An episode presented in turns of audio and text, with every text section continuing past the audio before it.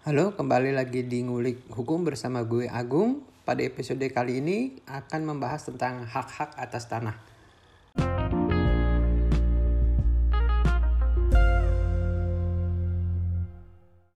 Di dalam pasal 16 ayat 1 Undang-Undang Nomor 5 Tahun 1960 tentang Peraturan Dasar Pokok-pokok Agraria atau yang dikenal dengan UUPA ada 8 hak atas tanah. Yang pertama adalah hak milik. Hak milik adalah hak turun-menurun, terkuat dan terpenuh yang dapat dipunyai orang atas tanah. Hak milik dapat beralih dan dialihkan kepada pihak lain. Hanya warga negara Indonesia yang dapat memiliki hak milik.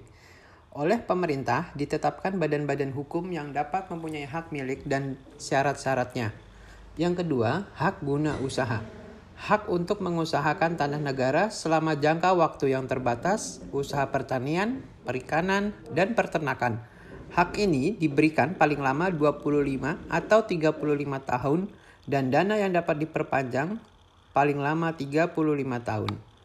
Yang ketiga ada hak guna bangunan adalah hak untuk mendirikan dan mempunyai bangunan di atas tanah negara atau milik orang lain selama jangka waktu yang terbatas, yaitu paling lama 30 tahun dan dapat diperpanjang 20 tahun.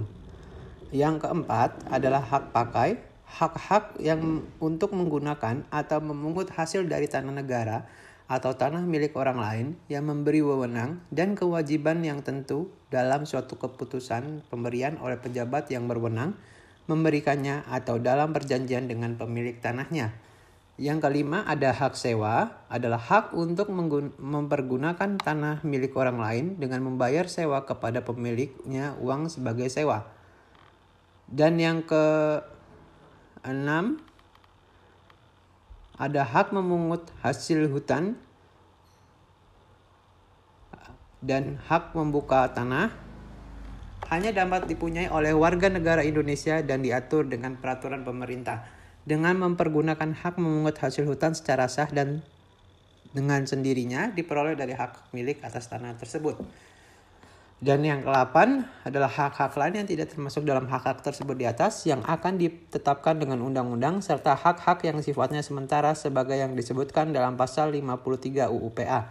Ialah hak gadai, hak usaha bagi hasil, hak penumpang, hak, hak sewa tanah pertanian, diatur untuk membatasi sifat-sifatnya yang bertentangan dengan undang-undang ini dan hak-hak tersebut diusahakan dihapus di dalam waktu yang singkat. Sekian informasi dari saya pada episode kali ini di dalam Ngulik Hukum. Sampai jumpa pada episode berikutnya. Terima kasih.